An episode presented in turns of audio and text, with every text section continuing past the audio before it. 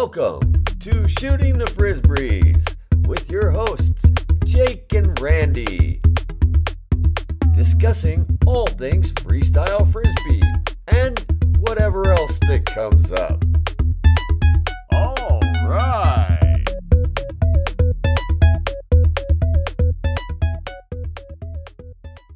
Welcome to Shooting the Frisbees with Jake and Randy. Hey, Randy, how's it going? Hey, Jake, I'm doing good. How are you doing today? I'm doing wonderful. So I hear you're jamming today.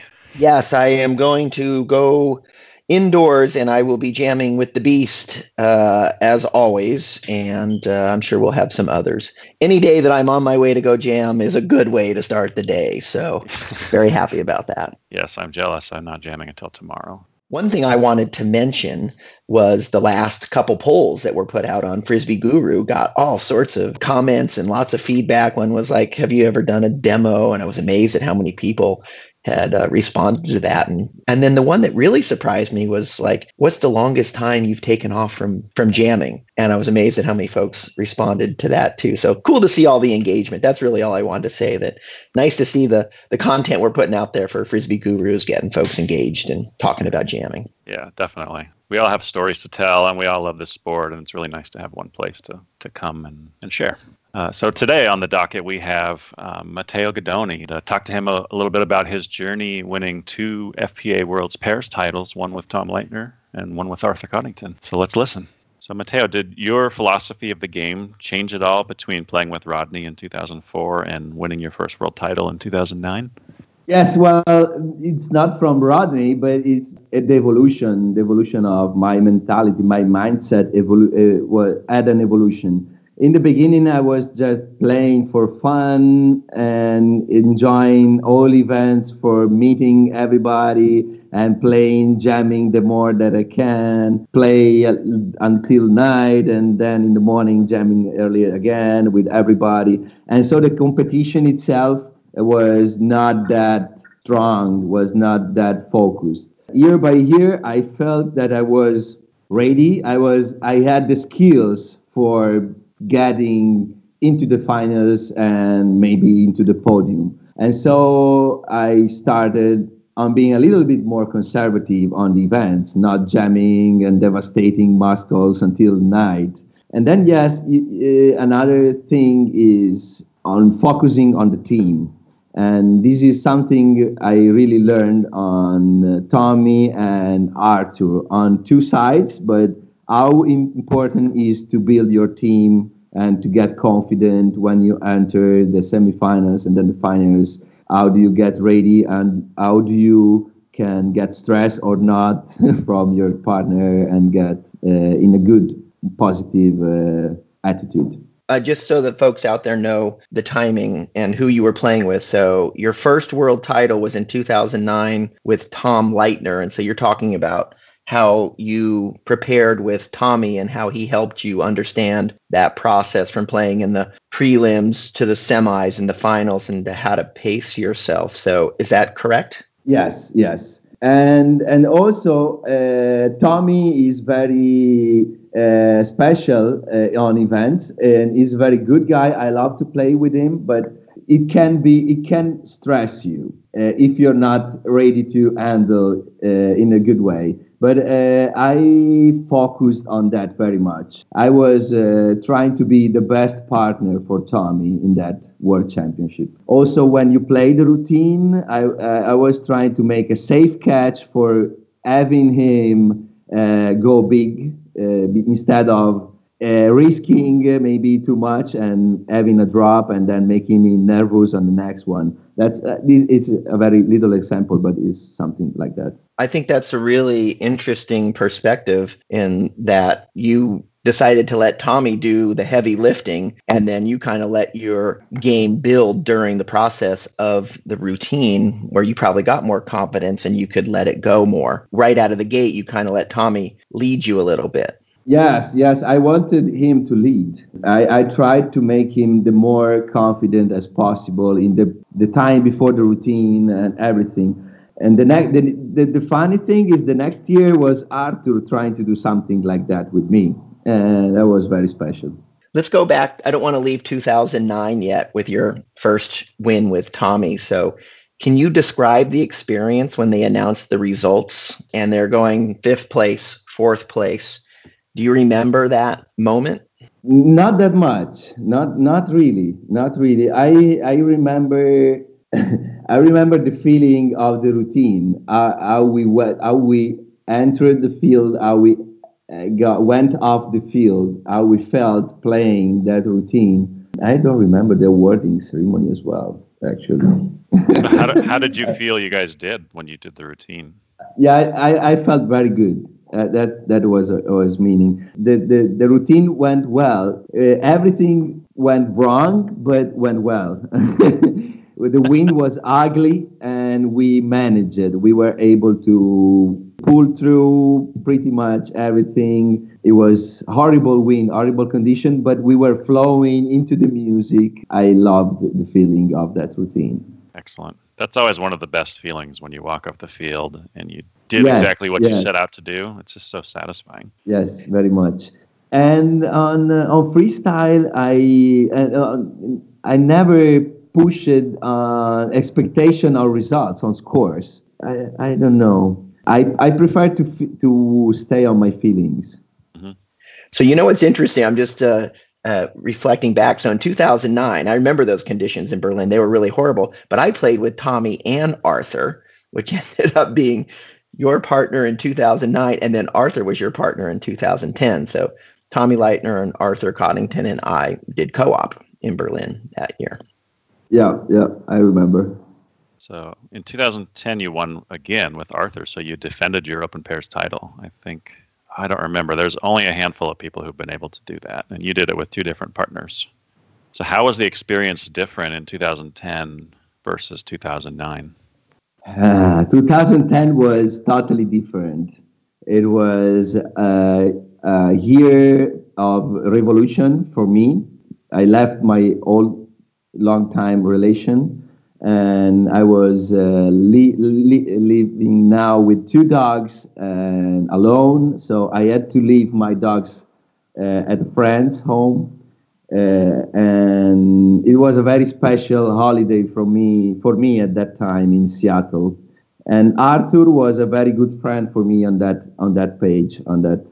moment. So in 2009, did you and Tommy prepare? Did you have a full routine planned out? Yes, we played. We met different weeks, a few weeks. One time in Forlì, one time in Rome, and then.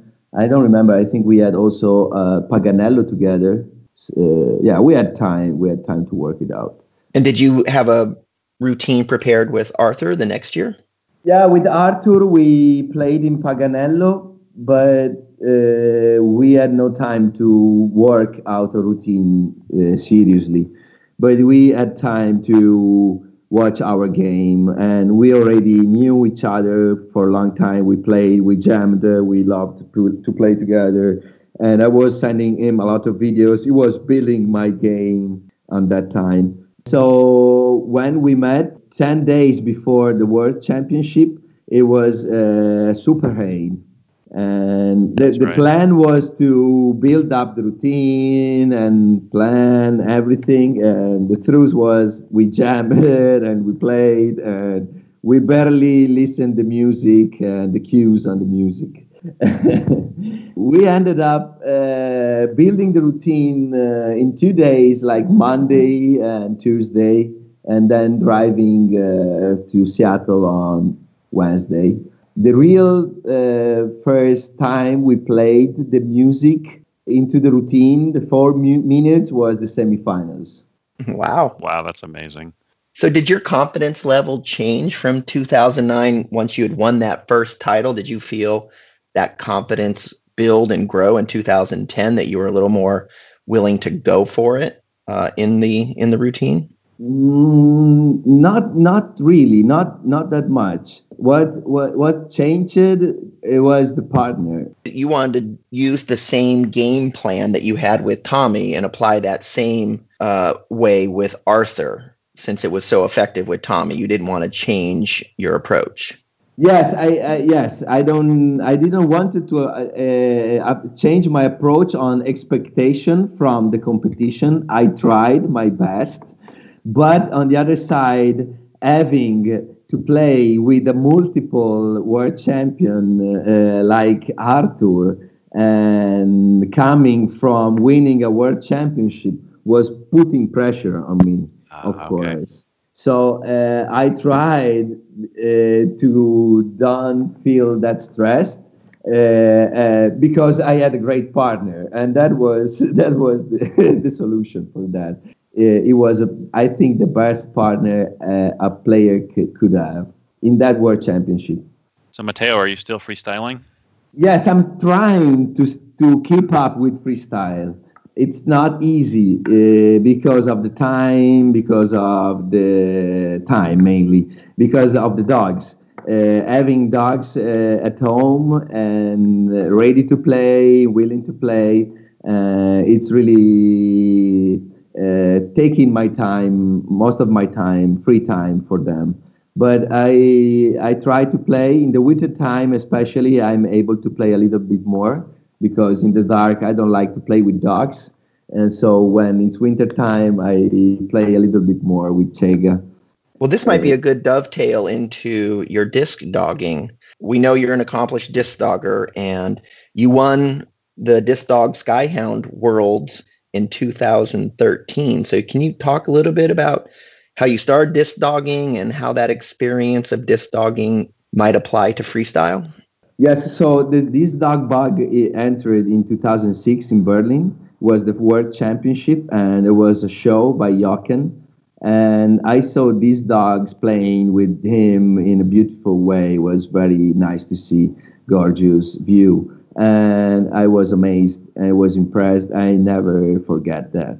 Coming back home, I was still living with my parents. I was not able to get a dog, but I was... infected. So I tried with the dog from my father, but it was a hunting dog and was not really working out. And then in 2009, I was moving. I moved, and I was living with my girlfriend. I went out and I went for a border collie. Spike was my first dog. I was really hooked, and I was waiting. I was not able to wait anymore for playing with the dog. And I knew that it was not sure that you buy a puppy and he's going to be ready for playing at this dog. But I expected anyway to have a dog. I love the border collies. I had that dog, Spike, in 2009. And then 2009 and 2010, I was keeping up pretty much both. But when I got the second dog, was overwhelming the time for dogs versus freestyle. So how many dogs do you have now? Actually, I'm living with six dogs, and three are with me and three are from Betta, which is my girlfriend. And I play and compete with two of them, and Elisabetta, my girlfriend, compete with one of them. Spike is not competing anymore. He's retired now. And then I have a new one trying to get ready maybe for the next season. So you have... Spike, who's retired, and you have Flower. Yes. Did Flower win Skyhounds with you? Yes, Flower is the dog I rescued in 2010. She won the World Championship in 2013 in Chattanooga, and then the World Championship of UFO Series in Switzerland in 2014. And then your third dog, what's his or her name? Is Skip, like the throw. And is the rescue that I got now for 2 years. And maybe he's getting ready. We did some competition, but he's really not competitive, not yet. Maybe for the next season. So is Flower still your main partner in competition? Yes, Flower is still my favorite, also in the life, because she's really lovely and we pet very much together. And but I also compete with Bill, which is the dog from Betta. Okay. And he's also doing very well now. So what is it like to travel with the dogs? I mean, you said you won your first, the Skyhounds, in 2013 in Chattanooga, Tennessee. So Flower had to come across the pond with you. How did that work out? Yeah, that's very hard part. It's not easy to fly over with the dog. For some dogs, I would not recommend it. But for some dogs, it's okay. They can handle it. Are there some airlines that are better than other airlines? Yes. There are very few but very good companies we trust. In the Disc Dog world, we know how to manage. So how often do you practice with the dogs? If you want to have a good dog in the field, it has to be a good dog at home as well. So we train obedience at home. And we walk the dogs in the morning. We walk the dogs at night, and we go to the seaside with the dogs and that kind of stuff. What I mean is the dog is not a tool we use to play, is our partner for life. And to have a good dog in competition, it has to have a good balance, a good mindset. It has to not be crazy. So it has not to be only focused on Frisbee. So we don't train that much Frisbee. We walk, we run, we swim, we do balancing tricks, and then we play sometimes. Interesting. I would have thought the complete opposite. I would have thought you'd play Frisbee with the dogs constantly. I like the balance. Yes, I love the balance. I love to find the balance of things, and also especially with border collies, but it happens with a lot of dogs. We build routines, and they can learn routines. And what it can happen, and with fast dogs and super motivated dogs, what it can happen is that the dogs start to anticipate your routine and your timing because of the excitement of the game. I also like to jam with the dogs to teach them on different paths and not having only the routine fixed on their minds. Right, because you don't want them to anticipate, do you? Yeah, and I want to get them ready for some plan change on the game happening. Okay. And this is something that I also always use in freestyle. This is something that I brought from freestyle to this dog. The capability of switching from scheduled plan to go for the catch, save it, or something like that, plan B. You did the form first, and then you brought spontaneous play later. Yes, exactly. Into the competitivity. So is that something that you brought into the Disc Dog world, or do other people do that? I think I try to bring it. I try to share it. And I think everybody's trying to find a balance. Everybody's trying to find their balance on their own way. What are some similarities between freestyle Frisbee with humans and Disc Dog competition? Not very much. Very different. Okay. Well, yeah, I watched some of your routines, and you're doing a lot of freestyle tricks with your dogs in your Disc Dog routines. Well, what I'm doing, brushes, body rolls. I was using a nail delay. I'm not using nail delay anymore, actually. So I'm not using freestyle really much. What I used from freestyle was the experience on competition, on getting ready for compete, on the mindset for competition. That was built up in freestyle, on getting not stressed on the competition, on getting myself ready for doing only my best, and then the capability of jamming on being ready to improvise and not scared of the crowd or the judges, which helped me into the competitive side of this dog. So you said that you don't do much freestyle anymore with your disc dogging, or you don't do it as much. But you came into disc dogging as a world champion freestyler, so I would have thought that would have been something you really brought to the table for disc doggers. But I'm curious, is freestyle tricks frowned upon in the disc dog world? Like, do they not like it when people are doing tricks that take attention or focus away from the dog? Yes, exactly. I think I'm not bringing that much freestyle because I think that the dog is what we want to showcase. So what I'm trying to do is the best throw for my dog in the best time, and nail delay or my trick catch are not helping or not improving the timing or the positioning of the game for my dog. We want to showcase the dog, and when I stop the dog for doing a trick is not that fun, from my point of view. I use, of course, the skill of the spin, of the Z, of having a goose wrist flip for doing a toss, a nice toss for a sidearm, for a backhand, for an overhand. But the throws are not that common in freestyle. So I had to train that, especially in this dog. We have a very different disc, very small, very, very light, understable, very different.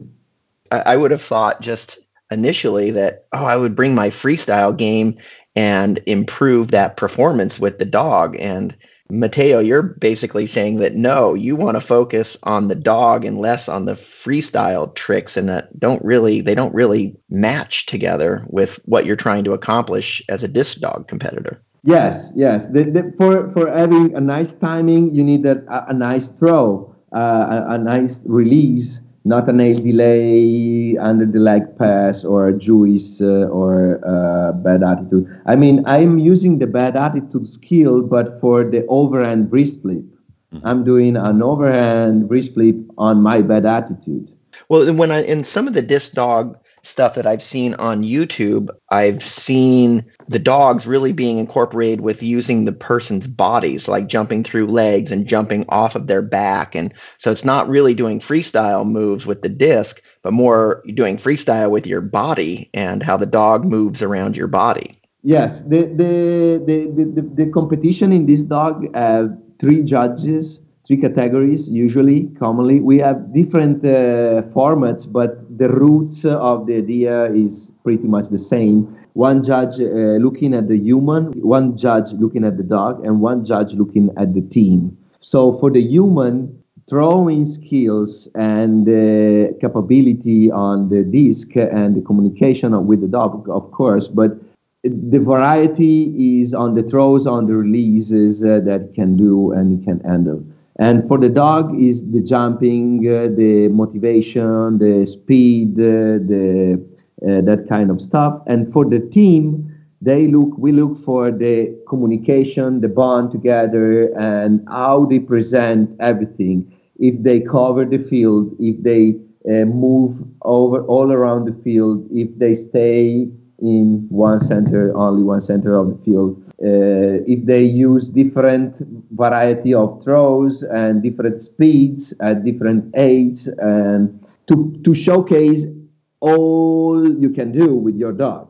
And if I start up with behind the back or an under the leg, my tricks are not showcasing anything different for my dog. The dog is always catching maybe a da or a dump or an aid delay pass at the end. I remember seeing a video, this may not apply or you may not know who this person is, but it was a fellow from Japan, and he was doing disc dog, and he was doing some of the most amazing stuff, incorporating the dog through like hoops that he was doing and building bridges with his body. And the dog was just really flying around his body to get just a light toss up in the air. So it had nothing to do with really freestyle, but it was the way that they moved together and the different bridges and wickets and hoops that he was creating for the dog to go through was really amazing.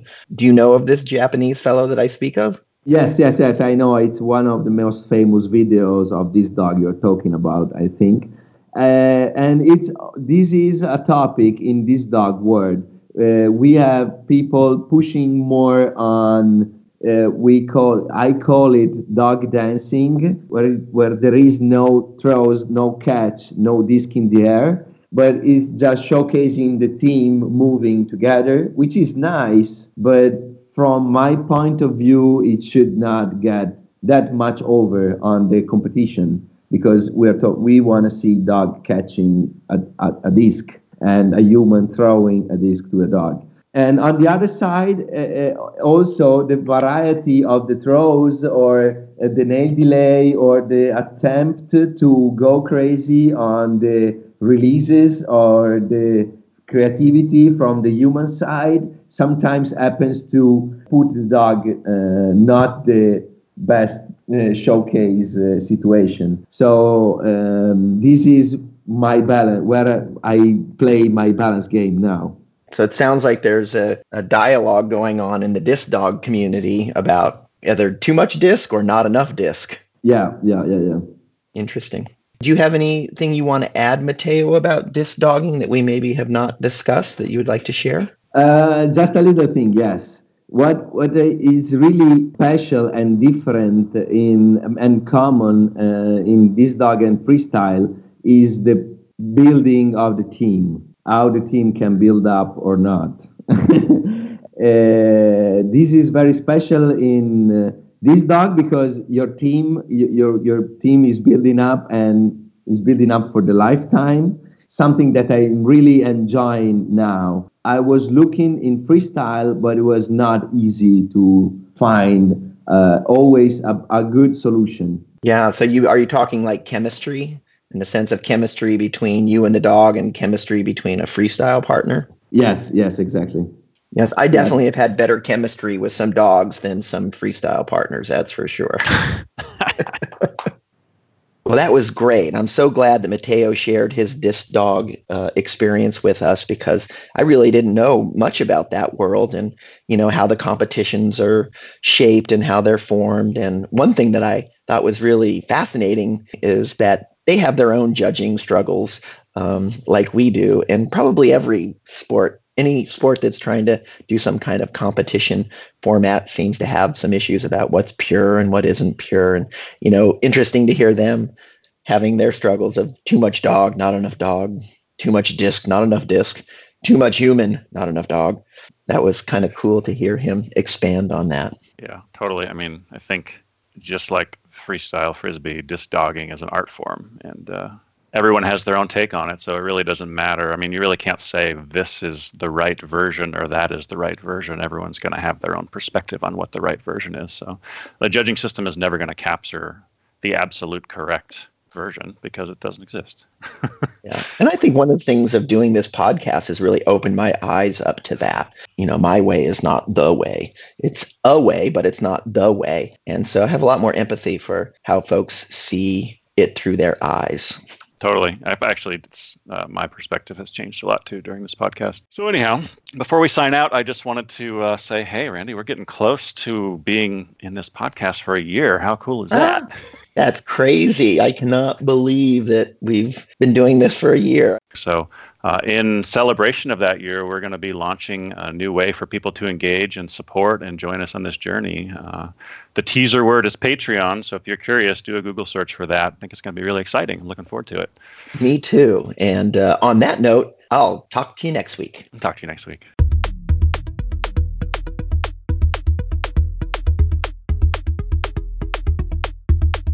Thanks for listening to Shooting the Frisbees with Jake and Randy.